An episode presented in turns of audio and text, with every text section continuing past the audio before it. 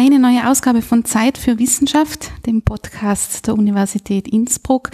Ich bin Melanie Bartos und heute freue ich mich, äh, mich mit dem Geologen Professor Michael Strasser unterhalten zu dürfen. Herr Strasser, herzlich willkommen bei Zeit für Wissenschaft. Hallo, danke für die Einladung.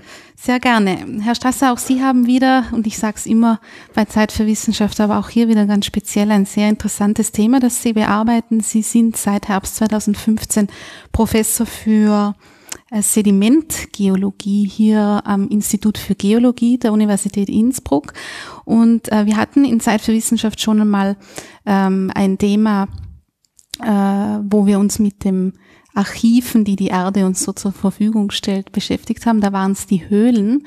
Bei Ihnen geht es um einen etwas anderen Bereich. Sie finden Ihre Archive, wo Sie ähm, die Geschichte der Erde und dann ganz spezielle Aspekte daraus ablesen können, an einer anderen Stelle finden. Wo schauen Sie denn nach? Ja, ja, genau. Wie, wie das quasi mein, mein Lehrstuhl oder diese Professur schon sagt, ist das die Sedimentgeologie. Also das sind Sedimente, das sind äh, entweder von, von Tieren mineralisierte oder von Flüssen transportierte Partikelchen, Sandkörner, Schluffe oder so, die halt in, in, in Becken abgelagert werden, in Seen, im Ozean und weil die da eben dann abgelagert werden und auch, auch dann quasi ins geologische Archiv eingehen, sind das dann halt für uns diese Lesesteine, wenn Sie so wollen, mhm. wo wir dann eben quasi auf vergangen, vergangene Prozesse rückschließen können, wenn wir diese Sedimentgesteine lesen.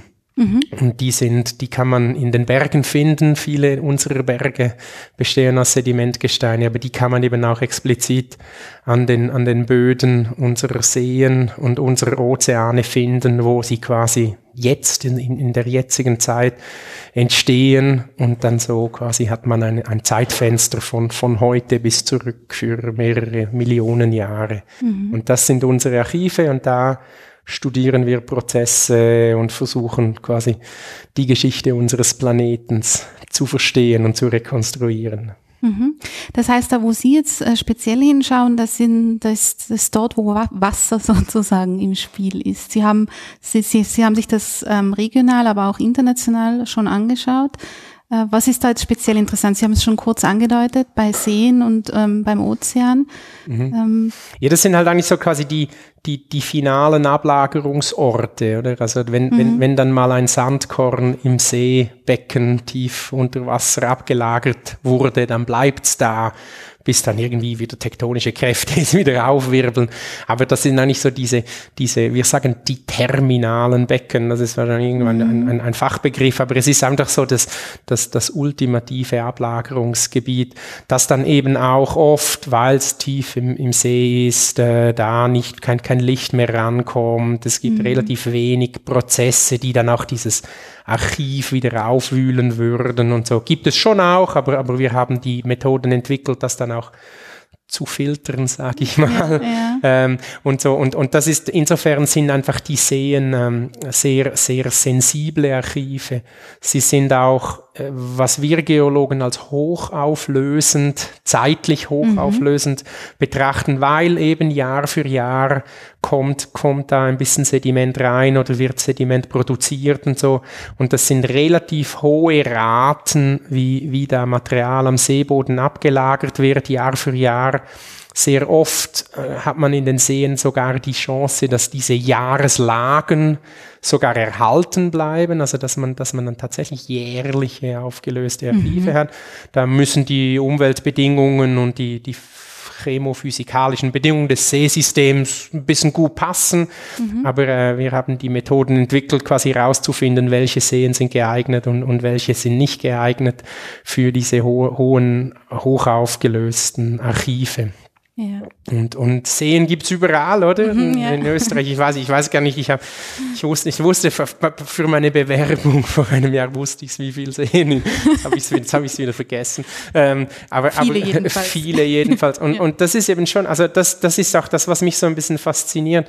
Mhm. Oder wir sind, wir als, als, als Gesellschaft und, und, und Wissenschaftsgesellschaft sind mittlerweile so gut im Vermessen unserer, unserer Oberfläche mit Satelliten und, und mhm. allem drum und dran Aber, aber für viele Menschen äh, und, und sogar Wissenschaftler sind Seen immer noch planare Gebilde, oder? Es ist, ja. Das ist das Wasser, da ist es flach.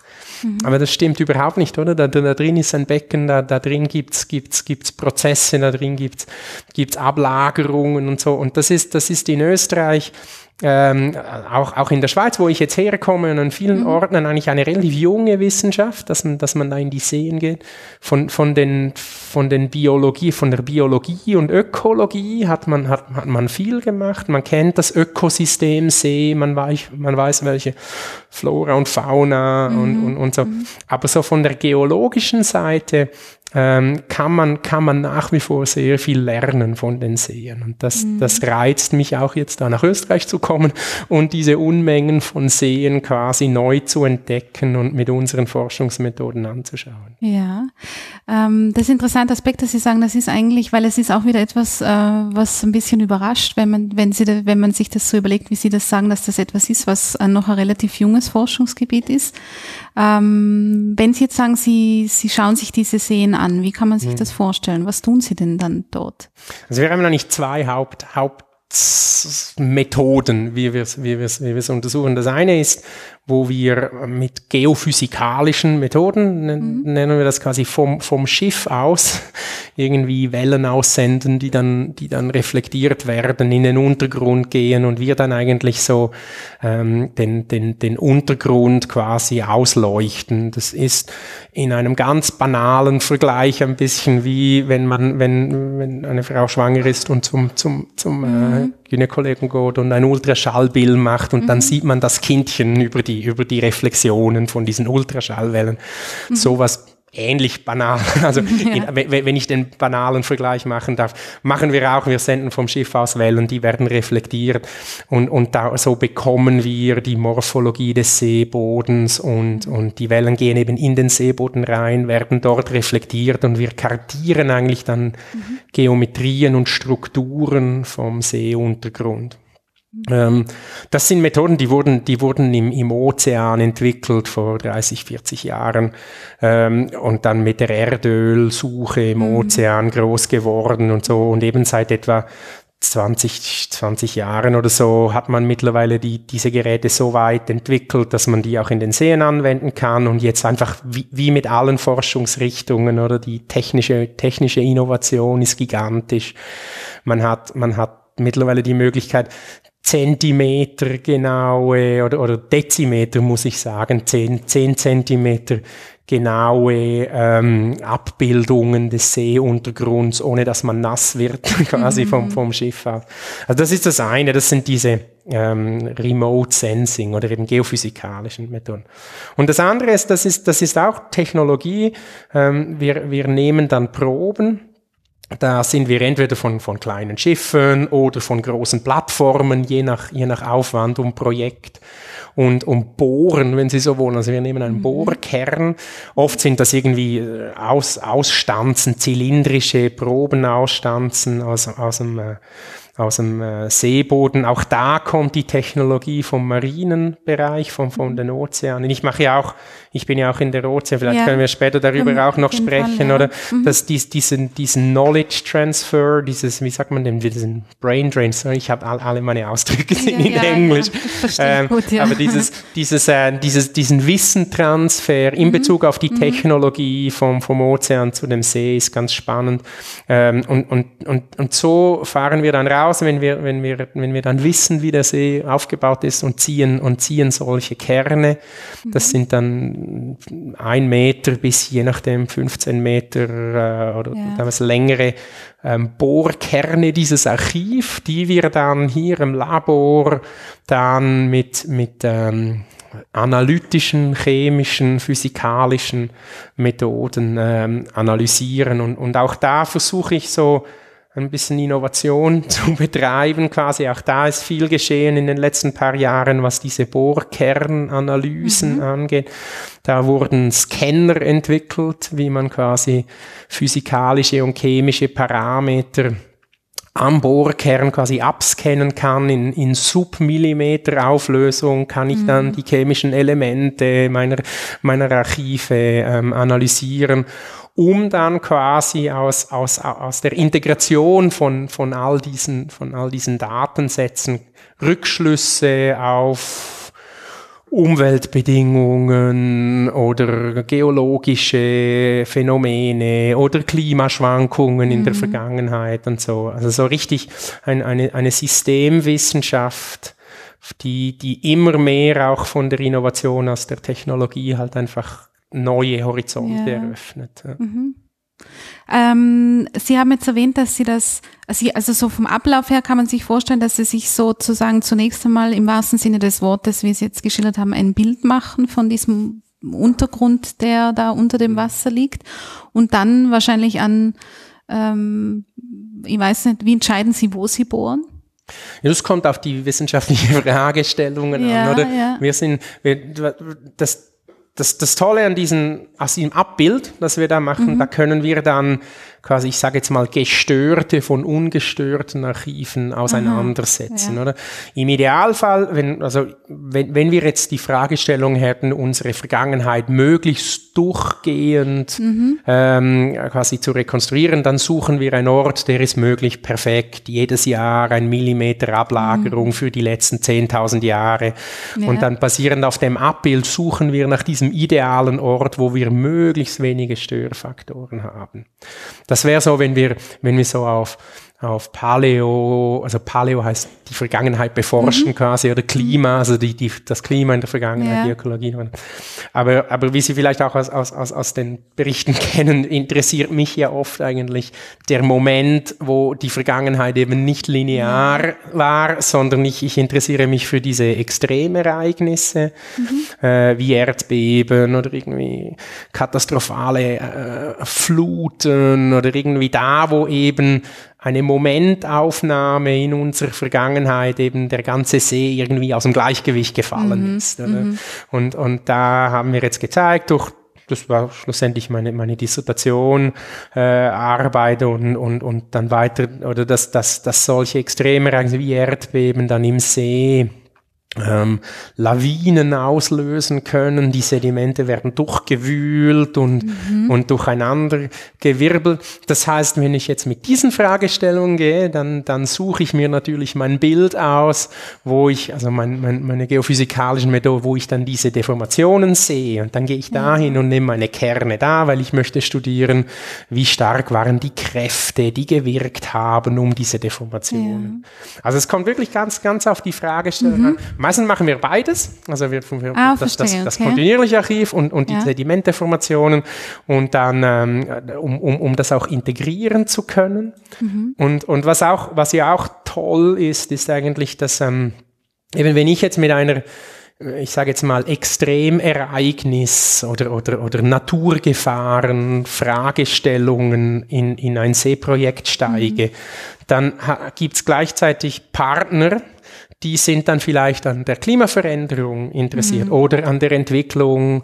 Ähm, jetzt habe ich zum Beispiel tolle Kollaborationen mit den Botanikern hier am Institut, also äh, an der Universität in diesem einen Jahr aufbauen können, weil die interessieren sich für die, für die Vegetationsgeschichte und so. Und, und, und dann, und, und wir benutzen das gleiche Archiv, oder? Mhm. Und dann können wir die Kerne auch teilen, also, oder teilen. Es ist ja nicht so, dass man so die eine Hälfte du, eine Hälfte du, sondern, sondern es ist ja dann schon so, man, man, man kommt dann mit mit den verschiedenen Expertisen, dann arbeiten dann die Botaniker und die Geologen und die Paläoklimatologen mhm. und die Ökologen am gleichen Kern und, und rekonstruieren eigentlich die gleiche Geschichte, weil es, es hängt ja zusammen. Oder, oder das sind dann, das sind dann die Hypothesen, oder? Hängt jetzt die Vegetationsgeschichte mit dem Klima zusammen oder ist jetzt, ist jetzt ein Extremereignis kontrolliert die Vegetationsgeschichte und, und, mhm. und dann kommt noch der Faktor Mensch rein. Das ist auch etwas, das ich neu lerne hier in, in Innsbruck, dass dann noch archäologische Fragestellungen ja. reinkommen. Und das wird total spannend, weil dann ist es mhm. wirklich interdisziplinär und so. Und ich denke, das ist, das fasziniert mich hier in Innsbruck. Ich glaube, da ist ziemlich viel Potenzial an, an diesen Schnittstellen Neues zu entwickeln. Ja. Sie haben jetzt gesagt, Sie interessieren sich für die Extreme. Also für Sie wird es dann interessant, wenn Sie diese, Sie haben es, glaube ich, Deformationen äh, genannt. Ja, Deformationen oder, oder äh, Rutschungen ja. oder, oder, oder Unterwasserlawinen. Es okay. gibt, gibt verschiedene. Und wie kann man sich das, das sehen Sie dann auch schon rein optisch an der Oberfläche? Also weiß nicht, wenn da einfach ein ein also Sie können sich das wirklich so vorstellen, also auch wieder ein, ein Bild, das in der, im, im Detail nicht stimmt, aber so als, als Vorstellung. Ja. Ja. Wenn, Sie, wenn, Sie, wenn, wenn Sie so eine Schnee, äh, eine verschneite Berglandschaft haben, mhm. also wo es gerade frisch geschneit hat, irgendwie ein Meter Neuschnee hat oder so, und dann, und dann irgendwie beim, äh, nach der Metamorphose des Schnees beginnen die ersten Lawinen abzugehen und dann mhm. fliegen Sie einmal oder, oder sind Sie aus der Seilbahn beim Skifahren, schauen Sie und sehen Sie einen frischen Lawinenanriss, wunderschön, ein Schneebrett, das und das sehen Sie ja, oder? Ja, ja. Und das ist unter Wasser, wenn man, wenn man mit diesen Methoden, die wir haben, das Wasser ausblendet, mhm. dann, dann, sehen wir ah, das alles, oder? Ja. Wir, wir können auf, auf Dezimeter genaue Höhenmodelle, also wenn ihr vielleicht kennt, das, ich glaube, das kennt man mittlerweile auch vom Wandern oder so, das ist diese LIDAR, diese LIDAR-Bilder, oder? Mhm. Diese hochauflösenden Landschaftsbilder, die so die letzten fünf Jahre oder so eigentlich unsere, unsere Art und Weise, wie wir die Landschaft Landschaft anschauen, revolutioniert hat. Mhm. Und genau die gleiche Revolution findet auch unter Wasser statt. Also die, die Bilder, die wir generieren, sehen genauso aus wie die LIDAR-Bilder. Mhm. Einfach unter Wasser. Plus wir sehen dann noch in die Tiefe rein. Wir können dann auch, also wenn wir dann um beim Bild der Lawine zu bleiben, da sehen wir dann halt, weil es immer wieder schneit oder weil immer wieder Sediment ja. reinkommt, können wir dann auch ähm, sehen, zu welchen Zeitpunkten also jetzt erstmal relativ in, in, einer, in einer Abfolge, in einer Archivabfolge, zu welchen Zeitpunkten solche Unterwasserlawinen quasi eingeschüttet oder abgegangen sind. Und wenn wir dann die Proben nehmen und mit den uns zur Verfügung stehenden Datierungsmethoden, wo wir dann versuchen, ein Alter in unser Archiv ähm, reinzubekommen, Stichwort Radiokarbondatierung und, und, und andere Methoden, ähm, können wir dann eben quasi sagen, wann eine Lawine abgegangen ist, oder?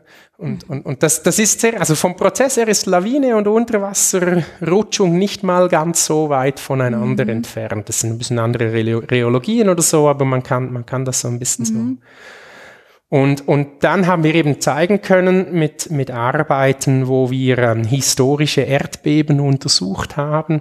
Das war in der Schweiz ein großes Projekt, wo, wo ich dann im Rahmen dessen meine Doktorarbeit mhm. gemacht habe. Dass eben, dass wir eben diese, dass diese historischen Erdbeben ähm, charakterisiert sind durch solche Unterwasserlawinen.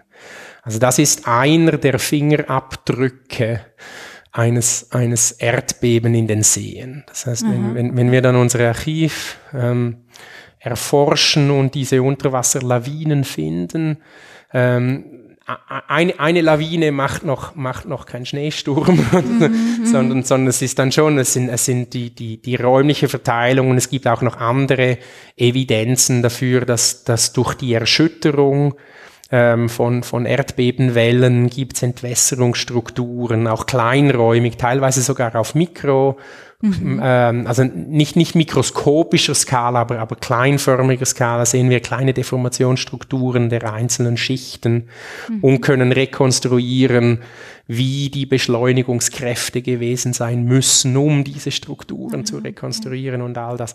Also da gibt's, das ist, es ist so ein bisschen, ich, ich meinen Studenten sage ich immer, es ist wie CSI Geology. Also, es ist, es, es ja, ist, es ist dieses, so. es ist, es ist so ein, ein, ein einzelner Indiz für sich ja. alleine reicht nicht, um, um den, um den Täter zu überführen. Mhm. Aber es ist diese Integration von, von verschiedenen Puzzleteilchen, die wir halt jetzt schon in, in es ist, es ist noch eine junge, eine junge Wissenschaft. Wir versuchen dann schon halt auch, auch die Analytik dazu und die physikalischen Modelle dazu dann besser hinzubekommen, um, um dieser Beweisführung immer, immer noch genauer hinzukommen. Mhm. Ähm, aber, aber man muss sich das so ein bisschen vorstellen. Wir sind auch Detektive, mhm. die da versuchen, die verschiedenen Evidenzen zusammenzutragen. Ja.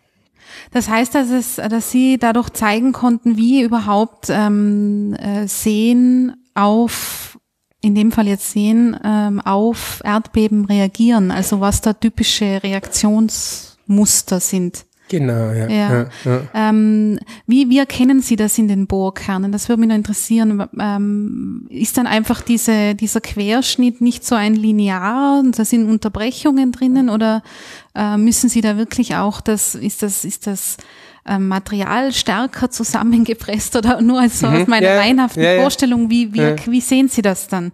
Also es gibt, es gibt Sie haben es eigentlich, Sie haben es eigentlich angesprochen. Das eine ist, man, man, man sieht Deformation, also dass es tatsächlich irgendwie deformiert ja. wurde. Es gibt dann so Falten. Im, ja, also man hat, ja. man hat dann zum Beispiel so schön diese, diese Jahreslagen im mhm. Idealfall oder irgendwelche Saison äh, oder Decade, also so, so, so ähm, rhythmi, rhythmische Ablagerungen, mhm. die so die, die normale Hintergrundablagerungen. Und dann gibt es plötzlich ein Intervall, das ist dann einfach verfaltet und gestört mhm. und so. Und dann geht's wieder schön weiter.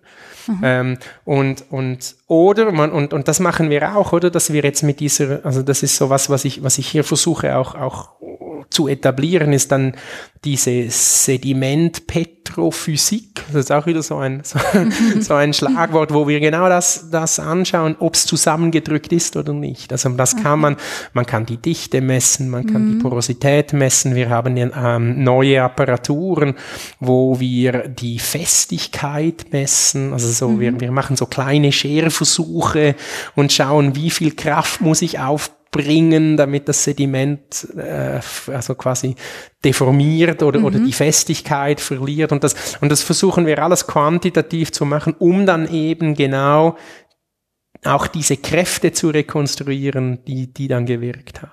Mhm. Und das andere ist halt, dass, dass von diesen Lawinen, die, die versuchen wir mit, mit den geophysikalischen Methoden abzubilden, aber durch durch dieses, dieses Umlagern von Sediment gibt's dann, wir nennen das Turbiditätsströme, das sind schlussendlich einfach trübe Ströme in Wasser. Ähm, das ist wie die, die Schneestaubwolke einer Lawine, die dann mhm. bis ins Tal ja. runtergeht, oder? Das ist das Äquivalente im, im, im See, diese, diese aufgewirbelten feinen Staub, die dann zusammen mit Wasser ähm, teilweise äh, kilometerweit dann entlang der Seeachsen oder im Ozean bis zu hunderte Kilometer mhm. dann in die, in die tiefsten Becken ähm, raustransportiert werden und das gibt dann ganz charakteristische Ablagerungen. Ja. Der Challenge da ist, dass also die, diese, diese trübe Ströme, die können auch von Hochwasser ausgelöst werden, die können mhm. auch von, von irgendwie spontanen Instabilitäten ausgelöst werden. Der Challenge ist dann eine, eine trübe Stromablagerung ähm, auseinanderzuhalten, oder? Von, mhm. Und das ist, das sind, da gibt's keine singulären Lösungen oft. Oder? Also ja. wir, wir haben Ideen, ähm, wie wir dann mit chemischen Proxys, ähm, wenn wir irgendwelche Spurenelemente drin sehen, die eben dann nur vorkommen, wenn es eine Flut ist, weil es irgendwie mhm. von Land kommt. Also,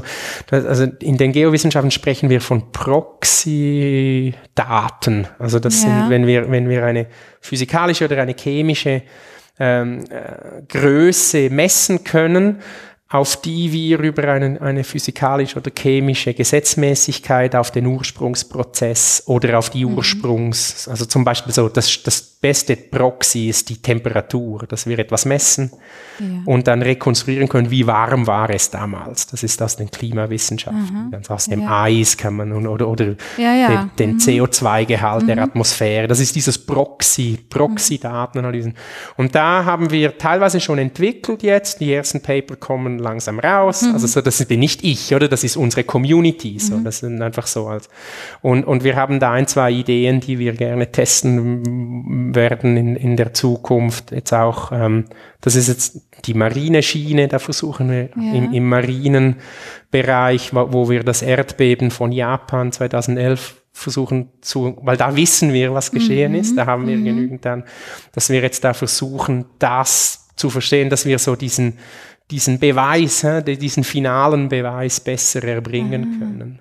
Ah, das heißt, dass Sie dann äh, Ereignisse, die dokumentiert sind, ähm, dass sie da sozusagen so Verhaltensmuster unter Anführungszeichen daraus ableiten können, die sie dann auf wesentlich weiter zurückliegende ähm, Ereignisse umlegen können, so in die Ja, genau, das ist, das, ist, das ist so im Sinne der Kalibration. Ja. Also wir versuchen gerade unsere Methode zu kalibrieren quasi. Und mhm. dazu nutzen wir halt eben die Ereignisse, die wir kennen, die, wo, ja. wo, wo wir, wo es und deshalb eben dieses Japan-Erdbeben mhm. 2011 ähm, oder, es gibt auch andere. Äh, ich habe ich hab die historischen Erdbeben mhm. erwähnt in der mhm. Schweiz. Also wir, wir versuchen halt einfach äh, Ereignisse herzunehmen, wo wir denken, wir wissen, was geschehen ist. Und dann schauen wir, wie sieht, wie sieht das, das Signal im Sediment aus, also im Archiv aus. Mhm. Und in Japan wollen wir jetzt, und das, das, das haben wir auch gemacht auf, auf einer Expedition, wo wir vor kurzem waren, ähm, dass wir immer wieder ans gleiche Ort gehen und schauen, wie dieses Signal archiviert wird. Also mhm. wir, wir, wir haben jetzt, ähm, das, das, das, in Japan war das große Erdbeben 2011, dann waren wir kurz nachher, ein paar Monate später waren wir vor Ort und ja. haben Kerne gezogen, Bohrkerne gezogen und haben die analysiert und, und jetzt sind wir, diesen Herbst waren wir dann, haben am genau gleichen Ort den genau gleichen Kern nochmals gezogen mhm. und haben wieder genau die gleichen Messungen gemacht und die Messungen sind anders, als was sie vor fünf Jahren waren. Mhm. Und, und, und wir denken, wir wissen warum, weil, weil jetzt, jetzt beginnt das zu kompaktieren, es beginnen chemisch-physikalische Prozesse an der Wasser, Sediment, ähm, Grenze und, und, und, und so versuchen wir mhm. quasi jetzt zu rekonstruieren, wie sieht dann dieses Signal aus, wenn es dann im geologischen Archiv ist. Und ich hoffe, wir können in fünf Jahren wieder dahin fahren und ja. wieder ein Kern und dieses Signal verfolgen, wie es zum Archiv wird. Und dann haben wir mehr Konfidenz oder wie sagt man das auf Deutsch, mehr, mehr, mehr, mehr Sicherheiten, ja. dann Signale, die wir in unserem Archiv, wir, wir sehen die, die Signale sind da und, und es, mhm. es scheint so zu sein, als ob es früher auch schon Erdbeben gegeben haben. Aber es ist halt dieser finale Beweis fehlt noch. Ja. Und insbesondere auch, dass wir nicht nur sagen, es gab ein Erdbeben, sondern wir wollen natürlich wissen, wie stark war es, was waren die Effekte mhm. und, und, und dass, dass wir wirklich beginnen, nicht nur über Prozesse quasi sagen, oh, Phänomen, phänomenologisch, es gibt sie, sondern dass wir sie physikalisch verstehen und, und, und, und, und auch modellieren können, mhm. um schlussendlich etwas für die Zukunft zu lernen. Ja, oder das ist dann ja, die finale Vision. Ja. Das Stichwort Erdbeben ist etwas, was man, wenn, wenn man so ein bisschen sich über sie informiert sozusagen, sozusagen relativ schnell und häufig ähm, mhm. auftaucht. Äh, auch finde ich ein ganz interessanter Aspekt. Sie waren, ähm, wie Sie jetzt schon angedeutet haben, ich würde da gerne noch ein bisschen drauf eingehen, weil ich weiß, dass viele Hörerinnen und Hörer von Zeit für Wissenschaft das Forschungsschiff Sonne durchaus kennen. Ähm, Sie waren dort äh, auf dem Schiff jetzt äh, gerade vor einigen ja, ja, ja vor vier Wochen ja, oder so bin genau, ich zurückgekommen. Ja, es ist genau, wirklich ja, noch ganz frisch. Ähm, erzählen Sie doch einmal ein bisschen. Äh, vielleicht gehen wir da noch ähm, ein bisschen äh, drauf ein. Offenbar ist diese Küste vor Japan jetzt ähm, äh, speziell interessant. Ich weiß nicht, wie es jetzt ist, nachdem wieder ein Erdbeben war. ja, ja, ich wäre gerne, ich wäre gerne noch draußen, um, um, zu schauen, was jetzt geschehen ist. Genau, ja, ne, klar, ich meine, Japan ist natürlich als, als, als, als Erdbebengeologe, wie, mm. wie ich mich auch bezeichnen kann, mhm. natürlich schon einfach das Studienobjekt per, per Excellence. Da, mhm. da, da treffen drei so große tektonische Platten aufeinander, mhm. die da, die da, also weil, weil die sich da so in untereinander abtauchen, die ozeanische Platte, die taucht da ähm, ab und, und durch diese, durch diese Plattenverschiebungen entstehen halt dort sehr viele Erdbeben. Das sind diese mhm. plattentektonische, ähm, oder vielleicht besser, Leute kennen vielleicht diesen Ring of Fire, diesen Feuergürtel um den Pazifik mhm. herum, oder mhm. das ist, und Japan ist einfach sehr konzentriert und hat sehr viele, auch, auch, auch einfach sehr viele Analysen und Daten schon gewonnen und so. Und deshalb ist eigentlich Japan ein, ein, ein, ein Zentrum für die internationale mhm. Erdbebenforschung. Und, und ich war da schon, schon seit so, so kurz nach meiner DIS bin ich da reingegangen, meine, meine Postdoc-Forschungsprojekte habe ich in Japan gemacht, so ab 2007 bin ich mhm. eigentlich da immer, immer wieder an so, dass das eine große, die eine große Vision da ist von einer internationalen Community in eine Erdbebenzone reinzubohren, also dass man ein fünf Kilometer tiefes Loch bohrt, um mhm. dahin zu kommen, wo die Erdbeben sind. Und, so. und insofern, genau, sind wir, sind wir da einfach, war ich da immer wieder aktiv und dann das, das Erdbeben 2011 war einfach ein Game Changer, wie man, wie man ja, so schön ja. sagt, weil einfach mhm. da, äh, man hat, man hat Daten vorher, man hat Daten nachher, es sind ein paar, sind ein paar Phänomene aufgetreten, die hätte niemand für möglich gehalten. Das finde ich auch immer wieder spannend. Mhm dass unsere Natur eben schon noch Prozesse auf Lager hat, äh, die wir, die wir auch im 21. Ah. Jahrhundert uns einfach yeah. noch nicht mal yeah. vorstellen können. Und dann kommt so ein Ereignis und dann sagen wir alle, aha, und ah, und dann, und, und dann, das sind so richtig diese Paradigmen-Shifts, wenn dann, wenn dann Konzepte überdenk, überdenkt werden müssen. Mhm. Und, und, und deshalb ist Japan einfach da äh, das ideale Studienobjekt und, und ich bin da einfach eben als, zuerst als Postdoc und mittlerweile als halt als auch, auch leitender mhm. Wissenschaftlerin diese, also diese, diese Ausfahrt, diese Sonneausfahrt. Das war schlussendlich ein Vorschlag, ein Projektvorschlag von, von mir und einem Kollegen in Bremen, dem Achim Kopf, mit dem ich schon lange zusammenarbeite.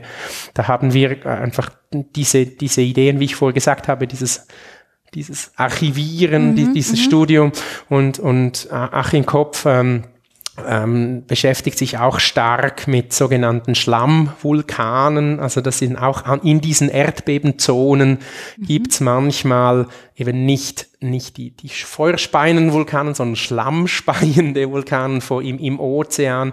Mhm. Und das sind schlussendlich auch so ein bisschen Fenster in die tiefen inneren Prozesse, weil während, ja. des, während des Erdbebens werden zum Teil Überdrücke, die entstehen, abgebaut und äh, in, in so Schlammvulkanen kommen, kommen dann wir, wir, es ist wie so ein, wie so ein, Viel, ein Ventil, genau. Ja, und, und da hat, da hat, ähm, da gibt's auch schon, gab's auch schon Vorprojekte, wo man Instrumente installiert hat in diesen Schlammvulkanen. Mhm. Ähm, die haben jetzt die letzten fünf Jahre da Temperatur und Druck gemessen und so.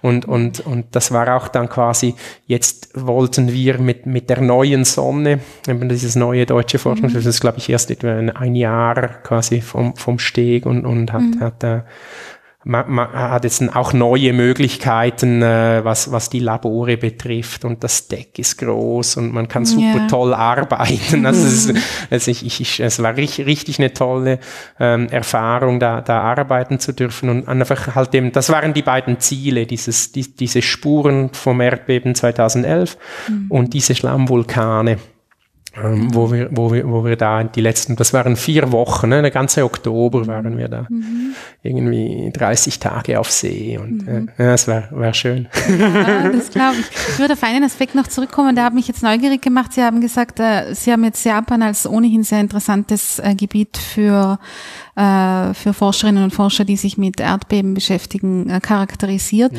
Jetzt haben Sie erwähnt, dass 2011 ein Gamechanger war, weil da Dinge passiert sind, äh, die Sie gar nicht für möglich gehalten hätten. Können Sie das kurz umreißen?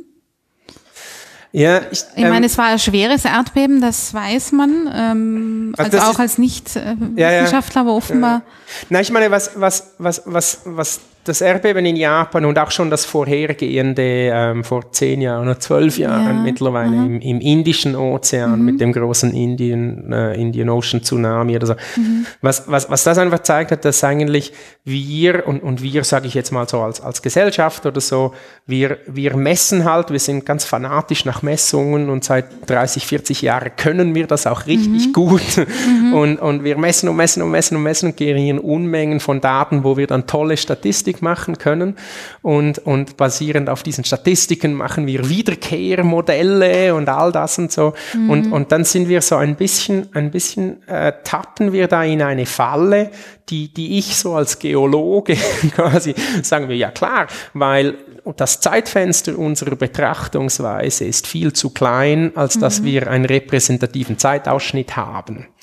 Und, und, ich, und, und was, was, was in Japan da, ähm, zwar klar, die haben historische Erdbeben und, und all das, aber nichtsdestotrotz war eigentlich die, die Erdbebenvorhersage mhm. eigentlich so, dass man das basierend auf den zur Verfügung stehenden Daten nicht für möglich gehalten hätte, dass dieses Erdbeben so groß ist. Ah, okay. Also das, das, das mhm. ist es so ein bisschen. Es ja. ist natürlich im Nachhinein, wenn wir dann da hingehen und das analysieren, so dann realisieren wir schon, dass es eigentlich Anzeichen gegeben hätte, dass das jetzt nicht einfach das erste Mal ist, dass es das so groß wird, oder? Mhm. Ähm, und, und, so, sondern eben, dass eigentlich im geologischen Archiv schon Anzeichen mhm. dafür da gewesen wäre, dass es da halt nicht alle 30 Jahre, sondern vielleicht alle 1000 Jahre so große Erdbeben gibt. Okay. Und das ist dann, das ist dann natürlich, also das, das, da kann man dann auch nicht irgendwie richtig oder falsch unterscheiden, oder? Das, das, das mhm. liegt in der Komplexität der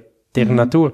Aber das sind dann so die Momente, die, wo, wo ich mich als, als Geowissenschaftler mit, mit, mit langen Zeitskalen, Perspektiven. Also Geowissenschaftler sind wir ja mittlerweile viele oder alle mhm. beschäftigen sich irgendwie mit der Geosphäre oder so. Aber so die klassische Geologie, wo wir eben schon befähigt sind, auf diesen langen Zeitskalen zu denken. Und für die Geologie ist ja jetzt 10.000 Jahre immer noch nur so ja, nichts, ja, oder? Ja.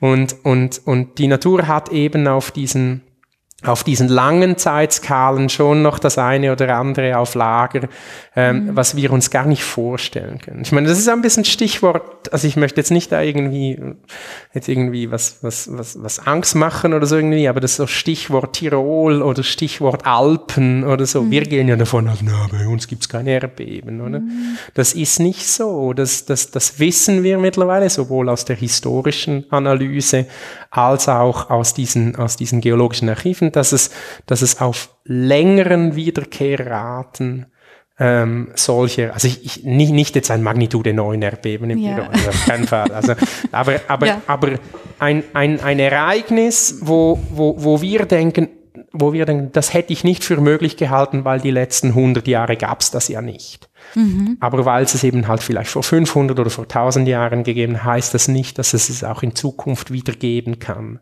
Mhm. Und ich glaube, das sind die Geowissenschaften auch, also die, diese, diese geologischen oder Paläogeowissenschaften schon in der Verpflichtung halt einfach, dass wir unser Archiv studieren und, und, und, und das analysieren und, und auch mit den, mit den richtigen Vorhersagen ist immer so, ein, ich, ich, ich zögere vorherzusagen, mhm. weil das, das können wir nicht. Das ist mhm. schlicht nicht möglich, zumindest im jetzigen, mit dem jetzigen Wissensstand, aber zumindest abzuschätzen, was wäre, wenn Szenarien oder so, mhm. damit man, damit man vorbereitet ist.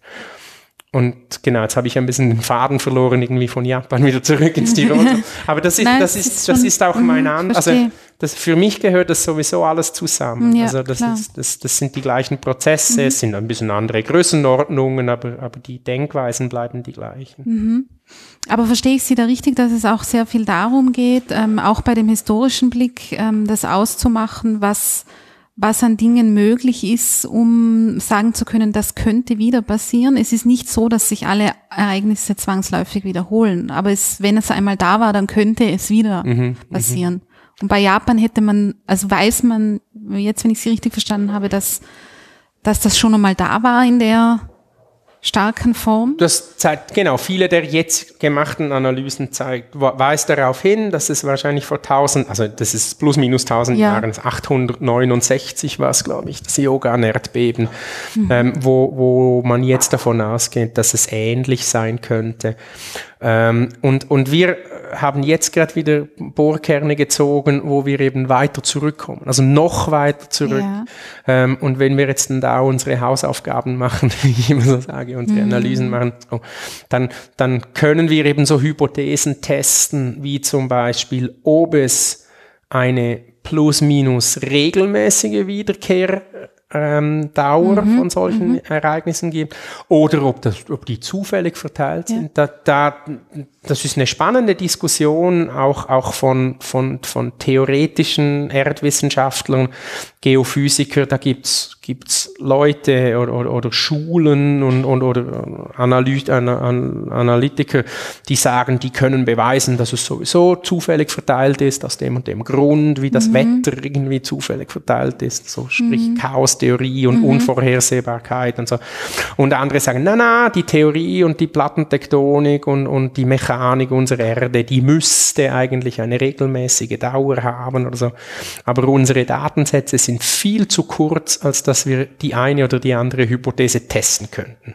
Mhm. Da, dazu ist einfach, ist einfach der, sowohl der instrumentelle Teil als auch der historische Anteil zu kurz. Da brauchen wir Archive, die sind 10.000, 100.000 Jahre umfassen. Und wir denken, oder ich denke, und zusammen mit, mit meinen internationalen Kollegen, dass wir dazu eine Lösung bereit haben, ja. dass wir eben die Sedimente in Seen und in, in Ozeanen als Archiv hernehmen können, um, um diese fundamentalen Theorien von Erdbeben, Wiederkehrraten zu testen. Mhm. Und zu sagen, okay, welche Theorie macht dann mehr Sinn in unseren Datensätzen mit, mit, mit ich, ich kann nicht sagen mit harten Daten, weil die, ein Datenpunkt zu erarbeiten, bedingt all diese Analysen, die wir machen, mit all ihren Unsicherheiten, die wir haben.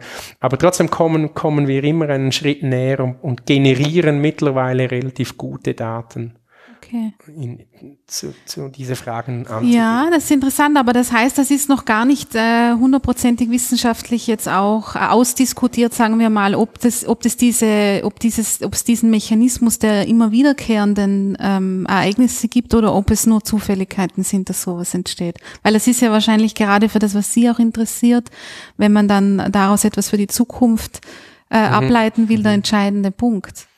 Genau, das, das, das für die, für die Vorhersagbarkeit. Also ich meine, es ist schon, es ist, es ist, ich, ich denke, da, da sind sich die meisten oder, oder alle einig, dass es, es gibt Orte, wo, wo, es, wo es häufiger ja, ist und ja. andere sind, aber dass man, dass man ableiten kann, ob jetzt die Wahrscheinlichkeit vor ein Erdbeben in den nächsten fünf Jahren ja. größer oder kleiner ist, mhm. als und dann irgendeine Prozentzahl, mhm. die aus irgendeinem, aus irgendeinem probabilistischen Analysemodell kommt oder so. Da, da scheiden sich die Geister. Also da gibt es Leute, die sagen, es ist unmöglich, wir können es wir können es eh nicht, weil es ist zufällig verteilt. Es könnte auch, es gibt, es gibt mittlerweile Publikationen, die sagen, dass das Erdbeben von, von Japan könnte auch morgen wieder genauso entstehen. Mhm. Und dann sagen aber viele, na, das geht nicht, weil zuerst muss ich, müssen sich die Platten wieder miteinander verhaken. Mhm. Und, und, und, und, und da gibt's halt wissenschaftliche Diskurse mit, mit guten und weniger guten Argumenten und ich, ich bin dann immer so eher, eher ein, ein Mensch in meiner Vorhergehensweise, wenn sich, wenn sich zwei Wissenschaftler uneinig sind, dann, dann, dann höre ich gerne zu und, oft ist irgendwo in der Schnittmenge von beiden eine neue Theorie zu entdecken. Mhm. Weil es sind ja alles smarte Leute. Ja. Oder? Und, und die haben alle irgendwie recht. Aber trotzdem geht's nicht auf. Und, aber, mhm. also, und dann, und dann, dann ist Raum für, für, für was dazwischen. Und, ja. also, und, und das, das, das ist spannend. Und ich denke, also das, ich, ich bin so ein bisschen vage und ich weiß auch nicht genau, das hört sich vielleicht jetzt ein bisschen unwissenschaftlich an, auch so, weil, weil, weil ähm, vielleicht, vielleicht vielleicht suchen, also es hört sich so ein bisschen, als ob man nach dem Holy Grail sucht oder so. Also da, daran glaube ich nicht. Ich glaube nicht, dass wir eine singuläre Antwort liefern können. Mhm, mhm, ähm, ich, ich glaube eher, dass wir einfach dazu beitragen können, ähm, Szenarien ähm, fundierter und realistischer zu diskutieren. Was, mhm. was, was ist möglich? Was ist dann das größtmögliche Erdbeben in den Alpen? Mhm. Sie können 100 Erdbebenspezialisten fragen, sie bekommen wahrscheinlich innerhalb einer Range 100 verschiedene ja. Antworten. Ja. Und, und, und, und, und niemand kann ihnen sagen, ja, genau 7,5 mehr nicht. Oder, mhm. oder, oder ist es nur 6,5? Und das macht, das macht, wenn Sie dann mit Risikoanalysten sprechen, ja. macht dann das schnell eine Milliarde Euro mhm. aus. Mhm. Ob, jetzt, ob jetzt da Innsbruck das Potenzial hat für ein Magnitude 6 Erdbeben oder nur ein Magnitude 5 Erdbeben, da sprechen mhm. wir von Summen, die, die gehen mhm. schnell in die, also sicher Millionen, wenn nicht Milliarden Euro Beträge. Ja. Und, und ich denke, da können wir eben nicht, nicht die Lösung liefern, aber dazu beitragen, das einzugrenzen. Mhm, mhm. Würden Sie sagen, äh, dass das eigentlich nur eine Frage der Zeit ist, bis das möglich ist und nicht eine Frage nach dem Ob? Also ich glaube, man muss auch unterscheiden zwischen, zwischen Vorhersehbarkeit. Also ich, ich, ich bin, und da teile ich, da teile ich die Meinung von vielen Geophysikern, dass ähm, wir werden nicht sagen können, ob jetzt nächstes Jahr ja. ähm, am 15. Februar das mhm. Erdbeben kommt. Das, das, mhm. das, wird, das ist zu komplex. Also mhm. das, das geht nicht. Ähm, also insofern ist diese ganze Recurrence Rate oder diese Wiederkehranalysen oder so eigentlich nicht von Erfolg versprechend auf eine präzise Vorhersage. Da geht es mehr um diese Szenarienabschätzung. Ja. Aber die andere Vision, und da glaube ich dran, ähm, dass, dass da Potenzial ist, dass wir Phänomene entdecken, ähm, und, und da kommt diese Schlammvulkane, kommt so ein mhm, bisschen, mhm. bisschen hin, oder dass, ähm, dass, dass, dass es Parameter gibt, physikalische Parameter, Dichte, Druck oder, oder auch chemische Signale oder so, in, entweder in den Schlammvulkanen oder wenn wir es schaffen, Bohrlöcher abzuteufeln in die Erdbebenzonen und da unten quasi da, wo die Erdbeben entstehen, Druck und Temperatur permanent messen. Also das, das ist, das ist die, das haben wir schon. Wir haben dann ja. die Bohrlöcher sind dann instrumentiert und gehen über, über, über Glasfaserkabel, ähm, an Land. Ich, ich kann jetzt, ich kann mich jetzt einloggen und im Internet den Druck vor Japan in zwei Kilometer unterhalb des Meeresbodens schauen und schauen, was der macht. Mhm. Und, und wenn da ein mhm. Erdbeben kommt, dann, dann zuckelt er. Oder? Ja, ja. Und, und vielleicht zuckelt er ja 30 Sekunden vor dem Erdbeben. Also das, mhm. das, das, das mhm. wissen wir mhm. nicht. Was wir sicher können, und das ist diese Frühwarnung, wenn, und das, das, das Bohrloch ist, ist 100 Kilometer ja, ja, 50 Kilometer vor der Küste. Mhm. Also das heißt, wenn, wenn jetzt ein Erdbeben da abgeht, dann misst das dieser Sensor, den wir da platziert haben, der misst den live. Und der misst ihn irgendwie zehn Sekunden, bevor das erste Instrument an Land misst. Und es mhm. misst die entstehende Tsunami eine Viertelstunde bevor das Erde, die erste Tsunami, das sind diese Frühwarnungssysteme. Früh ja, ja. Und, und, und, und, und Analysen von, von äh, Risikoanalysten und so zeigen, wenn man, wenn man 30 Sekunden mehr Zeit hat, zu warnen oder in Bezug auf Tsunami fünf Minuten mehr, zehn Minuten ja. mehr. Mhm. Das rettet Leben mhm. Und, mhm. und, und, und das sind, das sind diese Innovationsschritte. Und da bin ich eigentlich ziemlich überzeugt, dass wir mit diesen Bohrlöchern und diesen Instrumentierungen, das geht in Richtung Monitoring, dass mhm. wir, dass wir quasi live live den Puls der Erde messen. Ja. ähm, denn denn äh, dass, dass, dass, dass, wir, dass, dass wir da zumindest sehen können, jetzt, jetzt passiert was, jetzt, jetzt, jetzt mhm. geht's los. Mhm. Und, und vielleicht, ähm, es, es gibt Theorien, die sagen, es, es gibt vielleicht Vorboten, irgendwie kleinere Vorerdbeben ja. oder, oder im Moment wird gerade entdeckt, dass es vor großen Erdbeben schon langsam beginnt zu kriechen und plötzlich geht's los und dieses mhm. langsame Kriechen beginnen wir aufzuzeichnen und so. Und dann kann man so, ich weiß nicht, das steht vielleicht in einem der Berichte oder das kann man immer wieder lesen bei Interviews, die ich gegeben habe, dann kommt man vielleicht in diese Wetterprognose ja, rein, ja.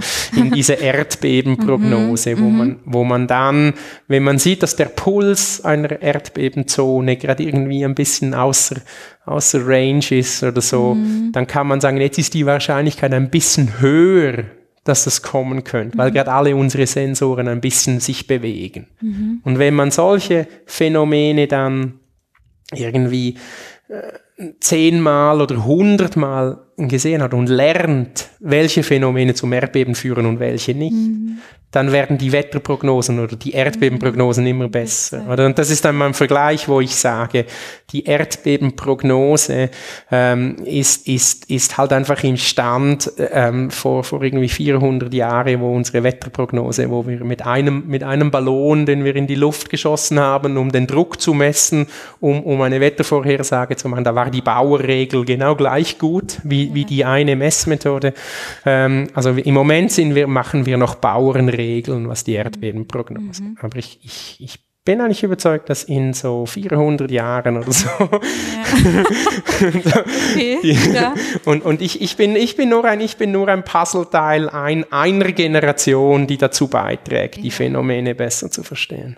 Ist es so aber festzuhalten, dass sich Erdbeben ankündigen durch irgendetwas? Sie haben jetzt gesagt, dieses leichte weil jetzt, ich muss sagen, zum Beispiel bei dem, was jetzt auch in Italien wieder passiert ist, hat man ja so das Gefühl, in der Wahrnehmung so von außen, sowas passiert vollkommen unerwartet. Auch wenn man weiß, das ist eine ja. Region, die, ja. die immer wieder von äh, Erdbeben leider äh, betroffen ist, sehr ja. stark. Aber wenn sie dann kommen, Schauen Sie, wenn, wenn, wenn Sie die Literatur, die Fachliteratur nach solchen Erdbeben anschauen, ja. so ein, ein, zwei, drei, vier, fünf Jahre, es wird jetzt noch fast wöchentlich ähm, über das Tohoku-Erdbeben publiziert in Science und Nature mhm. und Nature Communication ja. und Geophysical Research Letter. Also ich komme nicht mehr nach. Ich, ich, ich habe aufgegeben, die Literatur zu lesen. Es ist, es ist zu viel. Es wird einfach so viel publiziert. Und all die analysieren irgendwelche Daten, Satelliten, mhm. äh, Messstationen, was auch immer, und analysieren und testen irgendwelche Modelle. Und es gibt ganz viele, die sagen, aha, jetzt im Nachhinein hätten mhm. wir gesehen das und es ist spannend, dass zwei Wochen ja, vor ja, dem Erdbeben messen wir die Signale mhm. und all das. Aber, aber keiner oder nur die wenigsten ähm, ähm, Wissenschaftler würde jetzt hingehen und sagen, ich messe das Phänomen jetzt und dann mache ich, mache ich eine Voraussage, weil, ja. weil ah, viele Daten, es ist nicht reproduzierbar okay, oder zum, im Moment. Aber mhm. die die, die Theorie oder die Hypothese, die ich da habe, ist quasi, es ist nicht reproduzierbar, weil unser Datensatz noch nicht statistisch relevant mhm. ist. Mhm. Ähm, weil, weil diese Erdbeben kommen einfach zu wenig oft vor und wir haben bis jetzt erst irgendwie halt seit 20, 30 Jahren die Möglichkeit all dieser und gerade die Satellitentechnologie und, und, mhm. und das noch, also ich war am Vortrag da an, an der Uni von, von unserem neuen ESA-Direktor, der da in, in Innsbruck auch ja. studiert hat. Ja. Es ist ja gigantisch, was man da alles messen kann mhm. und so. Und das sind, das sind, da werden uns neue Möglichkeiten zur Verfügung stellen und die können wir jetzt gar noch nicht abschätzen. Insofern glaube ich an die Technologie. Mhm. Ähm, aber, aber wie gesagt, ich, ich, also ich, ich, ich möchte auch nicht irgendwie jetzt naiv wirken und sagen, es gibt diese, diese singuläre Formel, die alles erklärt. Mhm. Das, aber, das aber das, das, das, das, das, gibt, das, das gibt so komplex, aber, mhm. aber das Verständnis wird besser, das Prozessverständnis wird besser, die Datensätze werden besser, dass wir bessere Vorhersagen machen können. Mhm. In Bezug auf Wahrscheinlichkeit. Möglichkeiten. Ja. Aber nicht sagen, jetzt da in einer halben Stunde geht's los. Ja. Das, das, an das, an das glaube ich nicht. Ne? Ja. Ich würde gerne äh, noch kurz auch darauf eingehen, wenn Sie sagen, Sie, Sie bohren da hinunter, auch im Ozean. Äh, Sie haben bei den Seen gesagt, äh, wenn ich es richtig im Kopf habe, ein Meter bis 15 Meter. Ich glaube, im Ozean äh, haben Sie es schon angedeutet, sind es ein bisschen andere Skalen. Es ist auch immer wieder, ich verfolge das auch immer wieder, diese Frage, wie, wie weit kommt man denn eigentlich runter ähm, mhm. in die Erde hinein sozusagen? Wie ist das bei Ihnen? Ähm, jetzt in, in Bezug auf, auf die, die tiefste Ozeanbohrung? Ja, oder, die Sie gemacht haben, ja, oder was Sie ja. da, weil Sie sagen, in Japan wird das dann überhaupt in die Bohrkerne ähm, also die, die, noch Messinstrumente Die tiefste wissenschaftliche Bohrung ist, ist im Moment in, in, vor Japan an, an ah, der Ort, okay. wo ich selbst auf dem Bohrschiff dabei war, ja. ähm, wo, wo, und da sind wir zwei Kilometer unterhalb der, der also zwei Kilometer Wassertiefe ja. bis, zum, bis zum Meeresboden und dann nochmals dreieinhalb Kilometer tief rein. Also in der Summe jetzt quasi mhm. fünfeinhalb mhm. Kilometer. Ähm, das ist mehr als die höchsten Berge in Europa. Mhm. Mit einem, mit einem Bohr, Bohrstrang von am Anfang vielleicht irgendwie einen halben Meter Durchmesser und, und nachher irgendwie so. Also das ist so eine, eine, ja. eine Nadel, die man da fünf, die man da fünf ja. Kilometer tief. Ähm, Eben, weil sie haben ja das äh, Wasser auch noch dazwischen. Also das ist ja, das ist ja, das müssen ja Wahnsinnsgeräte sein, yeah. wie das so sagen Also ich meine, das ist, ich meine, das ist, also ich weiß nicht, vielleicht sehen, sehen Sie es ja immer, wenn wir von den Bohrschiffen oder von vorne, dann, dann strahle ich und bin fasziniert. oder? Das ist, das ist einfach, das ist, das ist schon, wenn ich das sagen darf, hier einfach geil, ja. was, was da technologisch einfach abgeht. Also ja. das ist, das ist, oder jetzt da gerade auf dem Schiff, ähm, wo wir waren, wir haben in sieben, nein, sogar in acht Kilometer Wassertiefe einen zehn Meter Kern rausgezogen. Es dauert vier Stunden, bis der Kern überhaupt nur schon unten ist. Auf einem ja. einfach nur die Winde. Ja. Die, das sind riesen Trommeln an, an, an Kabelmaterial und so. Oder wir haben mit diesen Unterwasserroboter in zwei Kilometer Wassertiefe Sachen zusammengeschraubt. Mit einfach mit, mit, mit von, von den Leuten gibt es wahrscheinlich nicht so besonders viele. Es sind vielleicht 20, 30 Leute auf der Welt, die das können, mhm. da mit einem Joystick mhm. ähm, und, und, und, und da diese, also das ist, das ist Frontier, Frontier Work, oder? Mhm. Und, und, und bei diesen, bei diesen Sachen dabei zu sein, ist einfach nur toll. Also das ja. ist einfach, das ist einfach nur so, ja. nur, nur, und, und man realisiert dann auch, das ist, das, das besteht zu mehr als 50 Prozent aus Troubleshooting. Also mhm. da, das ist, dann, da geht man nicht hin und sagt, oh, heute machen wir das. Und dann hat man es gemacht und sagt, so, und jetzt ist 16 Uhr, jetzt gehe ich nach Hause. Mhm. Sondern, sondern das, ist, das ist einfach erstmal nur Probleme. Und man hat einfach ein Team, die wollen alle und die glauben alle, dass das geht. Und, und man hat Ingenieure, die sind einfach super innovativ und, und, und, und, und, und gemeinsam, gemeinsam arbeitet man da. Und eben das, das geht so ein bisschen in, in, in das, was man, was man im All macht mit, ja, mit Satelliten ja, so. Ja. Und, und, und, und das, das ist eben auch diese Frontier Research im, im Marinenbereich. Mhm. Und, und dieses Wissen kann man eben auch in die Seen übersetzen. Jetzt haben wir natürlich nicht das große Bohrschiff auf dem See, mhm. ähm, aber, aber, aber es gibt auch Bohrplattformen. Es gibt, es gibt auch hier klein, also in Österreich ist es ist ein Unternehmen, der sehr innovativ Technologien entwickelt. Ähm, mit dem versuche ich jetzt zusammenzuarbeiten, wo ich auch in Österreich bin, wo man Ideen, Ideen halt auch und, und, und, und Versuch. Und schlussendlich ist es, ist es, es ist eigentlich interessant, wie gleich das das ist. E egal, ob man jetzt das auf dem Bohrschiff ist, das irgendwie eine Million Euro kostet pro Tag, oder auf einem kleinen Schiffel, das man mietet für 10 Euro.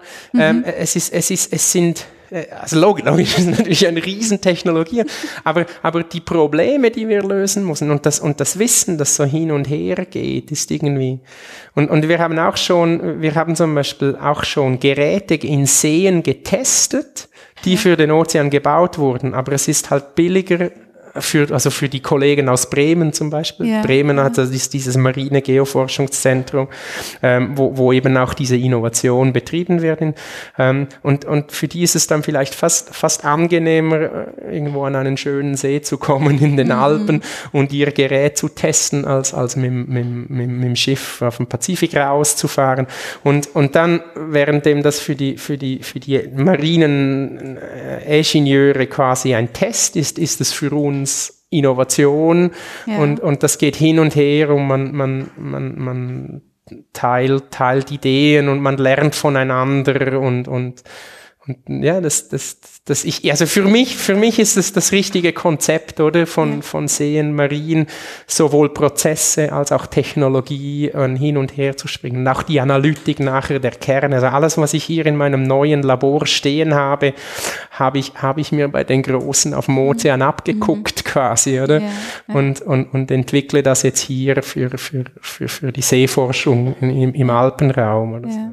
So. ja. Sie haben jetzt schon erwähnt, die, die, die, das Labor, das Sie hier haben oder die Laborarbeit, die damit zusammenhängt. Wie ist das? Haben Sie jetzt diese Bohrkerne aus Japan mit hergenommen oder wie, wie, also wie läuft das, oder wie groß sind denn die dann, wenn Sie die da also raufholen? Also das kommt dann immer darauf an, in welchem Projekt man ist. Wenn ich, wenn ich in diesem ganz großen Projekt bin, wo man, wo man bohrt und so, dann ist das dieses, dieses internationale, das heißt jetzt neu Integrated Ocean Discovery Program. Das hieß mhm. mal Integrated Ocean Drilling Program. Das erfindet sich alle zehn Jahre neu, bleibt im Akronym immer IODP. Mhm. Das ist, und das ist eine, eine truly international ähm, Gemeinschaft und Österreich ist da Teil davon. Mhm. Also Österreich ist Partner oder, oder, oder Member, also die man, man ein gewisser mhm. Teil des österreichischen Forschungsbudgets geht in dieses, in dieses Ding da rein. IODP rein. Und, und das ist, das ist professionell organisiert. Also da gibt's Kernlager, drei Aha. auf der ganzen Welt, okay. ähm, wo dann die Kerne da sind. Da ist Personal da, die sind archiviert. Das, das Kernlager in Japan ist sogar jetzt vor einem Jahr umgebaut worden, dass es eine Tsunami überleben würde. Also dass diese Aha. Bohrkerne eben nicht geflutet werden würden. Das, die stehen Aha. jetzt in einem Bunker, Verstehe. weil einfach dieser Schatz an, am, am Archiv unserer Erde ja. ähm, halt, halt so wertvoll ist und, und, und das ist Genau, das ist also das ist richtig professionell. Mhm, mhm. und dann jetzt die, die, die Ausfahrt der Sonne, was ja auch schon sehr professionell und auf hohem mhm, Niveau und, und mhm. alles. Da hat Bremen ähm, an ein, ein, ein Kernlager, wo jetzt diese Kerne da in Bremen gelagert sind. Mhm. Und, und wir, wir sind ja auch professionell aufgestellt, die Universität Innsbruck, wir haben auch ein solches Kernlager. Das haben wir letztes Jahr eingerichtet. Das ist dann einfach ganz klein. Das sind so vier mal vier Meter. Aha. Ein Kühlraum, wo wir auf, auf, auf vier Grad permanent kühlen, dunkel. Licht abgestattet. Also konstante Temperaturen, um ja keine chemischen Reaktionen ja. zu forcieren. Ja. Ähm, das sind die Temperaturen, die auch am, am Meeresboden herrschen oder am Seeboden typischerweise. Wenn sie mhm. genügend tief sind, dass kein Sonnenlicht mehr reinkommt, sind sie typischerweise so vier Grad, weil da ist das Wasser am schwersten. Ja, ist, ja. Und, und, und, und, und, und eben, das sind, das sind die drei Skalen, ne, die es mhm. so gibt. Also das, die großen IODP und dann die Marinen und, und, und, und wir bauen hier quasi das, das äh, mit, mit genau, es, ist, es sieht genau gleich aus, es ist einfach in klein, aber, aber, aber genau gleich organisiert und so. Mhm. Ja. Ja. Ist das äh, etwas, also Sie, wenn ich es richtig verstehe, Sie, Sie nehmen aus jeder Expedition auch wieder was mit und Sie haben jetzt auch erwähnt, dass Sie sich da viel inspirieren lassen und, und ähm, äh, auch viel einfach lernen davon. Ist das was, was Sie jetzt äh, auch was Sie jetzt zum Beispiel in Japan gemacht haben, auf den, auf den Alpenbereich wiederum anwenden äh, wollen oder wie ist denn die Perspektive jetzt in Ihrer Arbeit? Oder fahren Sie bald mhm. jetzt wieder nach Japan? also Im Moment ist nichts geplant, okay. aber ich habe mich total gefreut. Ich, währenddem wir auf dem Schiff waren, habe ich, hab ich aus Wien grünes Licht bekommen für ein FWF-Projekt. Ja. Ähm, ähm, da kommt jetzt am nächsten, nächsten, nächsten Donnerstag, am 1. Dezember, glaube ich, ist das irgendwie, kommt, kommen zwar so ein, ein Postdoc-Wissenschaftler und ein Doktorand der hier, die hier beginnen und dann die nächsten vier Jahre quasi an diesem, an diesem Projekt forschen und auswerten. Und das wird dann halt schon, also wir nehmen dann nicht die ganzen Bohrkerne aus Bremen, ähm, nach, nach, nach Innsbruck, sondern halt nur Subproben. Also wir, wir nehmen dann halt Sub mhm. Subsampling oder so. Oder vielleicht mal einzelne Segmente oder so, die wir dann hier an unseren Scanner messen. Ähm, und, und insofern wird das, also um eine solche Ausfahrt aufzuarbeiten, braucht man drei, vier Jahre oder ja. so. Oder? Und, und, ah, ja, so eine. Mhm. eine Gruppe. Und, und, und wie gesagt, die, das, das, die Konzept, also da, dieses FWF-Projekt geht jetzt wirklich eigentlich vor allem um diese, um diese Japan, mhm. mhm. Japan-Geschichte. Ähm, aber die, die konzeptuellen ähm, Advancements oder wie sagen wir das, die Fortschritte, die wir in Bezug auf die Prozesse und die Analytik und wir, wir versuchen da eine neue Analytik zu testen, ob das, ob das, ob wir da quasi so ein Signal erkennen können, diese mhm. CSI Geology Arbeit, die ich mhm. erwähnt hatte. Wenn das natürlich funktioniert und, und, und die, die, die Vorarbeiten deuten darauf hin, dass könnte könnt funktionieren, dann sind, dann wäre das natürlich eine neue Methode, die wir dann natürlich sofort ja. auch in, in Seen, in Seen mhm. hier arbeiten.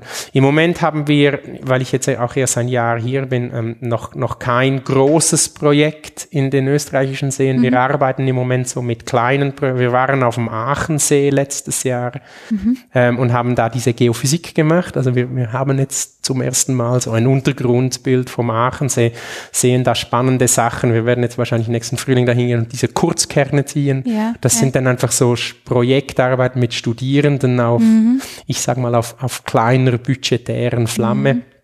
Ähm, aber, aber wenn wir da genügend Daten zusammengetragen haben, versuchen wir da sicher dann auch ein größeres Projekt zu lancieren, beziehungsweise halt über Drittmittel anzuwerben. Das ist immer der Wettbewerb, der halt spielt. Mhm. Aber ähm, da, da, da werden wir darauf hinarbeiten. Ähm, und, und dann dieses, dieses, eben dieses Hin und Her. Ich, ich habe die Leute, ähm, die sich so mit mir zusammen arbeiten, die denken oft gleich. Also man, der Jasper Murnot, der, der Universitätsassistent, der mhm. aus Chile quasi jetzt hier eine, eine Assistenzstelle hat, mit mir zusammen das aufbaut, der, der denkt und agiert ähnlich und, und unsere mhm. Studenten diese, diese Marine- und, und Seekomponenten. Und ich glaube, das wird, wird gut funktionieren. Ja. Äh. Was ist das denn für ein Gefühl für Sie, wenn Sie so einen Bohrkern äh, dann, ich stelle mir jetzt gerade speziell auch in Japan vor, wie Sie es jetzt vor ja. kurzem erst hatten. Sie hatten ja erwähnt, dass, das, ähm, dass die auch speziell geschützt sind dann und äh, dass die sehr wertvoll sind weil ähm, Sie haben ja wahrscheinlich schon viele gesehen, aber Routine scheint es mir ja trotzdem dann nicht zu sein, weil Sie ja wahrscheinlich ja, nicht genau ja, wissen, was dann da möglicherweise an Informationen auf Sie wartet. Nein, also ich glaube schon. Ich meine, schlussendlich, schlussendlich ist, ist, ist jed, jed, jedes Öffnen eines jeden Bohrkerns ist, ist spannend, oder? Das ist wie wenn Sie in die Bibliothek gehen, beziehungsweise eben nicht in die Bibliothek gehen, sondern wie wenn Sie ein Buch öffnen, das noch nie jemand gelesen hat, oder? Wo Sie nicht ja. wissen. Ich meine, mittlerweile sind wir gut in Hypothesen stellen und Ideen haben, was dann da drin sein könnte und so. Mhm. Aber, also, ich finde es noch schwierig, eine Zahl anzugeben, aber ich sage jetzt mal so, jedes fünfte Segment, also so jeder fünfte Meter, wo ich aufmache, schaue ich rein und sehe etwas, wo ich denke, das habe ich noch nie gesehen. Wirklich? Also, irgend, irgend, also gut, meine, irgend, irgendwann kommt, ich bin, ich, bin so, ich bin ja auch noch nicht so extrem erfahren oder so, weil vielleicht in 10 oder 20 Jahren habe ich dann alles irgendwann mal gesehen, aber ich, aber ich glaube nicht. Oder? Es ist ja. schon, man, man, man hat immer wieder irgendetwas irgendwo, man, wo man erstaunt ist oder wo, wo man nicht damit gerechnet hat. Ja. Und ich glaube, das ist, das ist auch die Faszination, ähm, von, von Seegeologie und mariner Geologie und so. Man ist noch so zu einem gewissen Punkt ein bisschen ähm, e Exploration oder, oder, oder so Entdecker. Hä? Mhm. Oder die, dieser Forscher, wie, wie vor 300 Jahren, mhm. man geht zum ersten Mal in Amazonas und, ja, und, ja, und, und, ja. entdeckt das. Oder? Und ich meine, der, der, der Ozeanboden ist, ist schlechter erforscht als der Mond. Oder? Mhm. Also das ist, das ist wenn, wenn, man, wenn man da mhm. mit Roboter runterfährt und, und das zum ersten Mal diese, diese Kameras mhm. sieht da, äh, oder, oder wenn man so Proben, Proben hochholt, es gibt immer etwas, das sind immer tolle Momente, stehen dann auch immer alle rundherum. Es ist dann immer so diese ganze Crew und, so, oh. und klar kommt dann irgendwann Routine, das ist das Gleiche, jetzt habe ich es gesehen oder so. Aber jedes Mal dann, wenn man denkt, okay, Routine, dann kommt wieder etwas, wo man denkt, so, wow, das, das hätte ich jetzt nicht erwartet oder so. Und das ist schon, das ist so, das ist dieses, dieser kleine Junge, der einfach immer noch entdeckt und fragen darf, warum, wieso, weshalb und dafür Geld bekommt, oder? Das ist irgendwie schon noch, das ist die, die Faszination, Forscher zu sein, glaube ich. Ja. ja. also da sind Sie äh, schon mit äh, sehr großer Leidenschaft auch ja, dabei. Auf jeden Fall, ja, ja. Hat Sie das schon immer interessiert oder hat es irgendeinen Moment gegeben, wo sich das dann endgültig herauskristallisiert hat, dass das ähm, ihre Leidenschaft oder ihr jetzt großes in Bezug Interesse auf Marine Geo, also Marine Geowissenschaften oder so, nein, überhaupt nicht eigentlich. Ich war, ich war mehr so der klassische Junge aus den Bergen, der einfach gerne in den Bergen rumrennt und, mhm. und, und irgendwie, und deshalb habe ich Geologie studiert. Ich wollte, also, ich war fasziniert von Karten und von, und von draußen sein und dem ja. Gebirge. Und dann bin Aha. ich Geologie studieren gegangen. Und dann habe ich eigentlich erst im Verlauf des Studiums realisiert, dass Leute auf, auf Ozeanschiffen gehen, um die Berge zu verstehen. Das, das muss man sich ja mal vorstellen. Mhm. Oder? Unsere Berge, da, wo sind sie? Die Nordkette. Oder? Die, das sind alles, alles marine Sedimente. Das, das ja. ganze, der ganze Karwendel, die ganzen nördlichen Kalkalben wurden alle im Meer gebildet vor irgendwie 150 mhm. Millionen Jahren. Mhm. Oder so. Das heißt, wenn wir, wenn, wir, wenn wir das verstehen wollen, können wir eigentlich in den Ozean gehen und die rezenten Prozesse anschauen. Und dieses Konzept, das habe ich einfach von meinen Professorinnen und Professoren an der ETH Zürich durch, durch deren Faszination in der Vorlesung einfach irgendwie mitbekommen. Mhm. Und dann hatte ich das Glück, dass ich mal mitfahren durfte und dann, und dann ist einfach um einen geschehen. Oder? Und das ist mhm. jetzt auch das, was ich so toll finde an dieser Sonneausfahrt, mhm. dass ich hier, was waren es, vier oder drei Masterstudenten hier aus Innsbruck ja. mit, mitnehmen ja. durfte, oder? Das, das, das, da habe ich einfach ein bisschen verhandelt mit den deutschen Kollegen und gesagt, ja, ich will, ich will Plätze für, für, dass ich quasi das weitergeben kann, was ich damals erlebt habe. Ich weiß jetzt nicht, ob die vom, vom Virus besessen sind oder nicht, aber es ist schon so, entweder, entweder gefällt es einem und dann kommt man immer wieder oder sonst sagt man, ich war einmal da und ich gehe nie wieder hin. Aber das ist wahrscheinlich mit vielen Sachen so im Leben, mhm. nehme ich an. Mhm. Welchen Kern oder welches Stück eines Kernes schauen Sie sich denn jetzt im Moment gerade an, wenn Sie wieder, wenn ich Sie wieder zu Ihrer Arbeit zurücklasse? wir haben im Moment, das ist ganz spannend. Und im, im neuen Lab zum ersten, es lebt richtig. Es ist total, wir haben vier Bachelorarbeiten, ja. die gerade laufen. Die eine schaut Kerne aus Chile an, mit so Vulkaneruptionen mhm. und Erdbebenlagen in Chile. Dann habe ich, dann habe ich unten einen Kern aus einem, aus einem Moor am, am Attersee, das Gerlhammer Moor.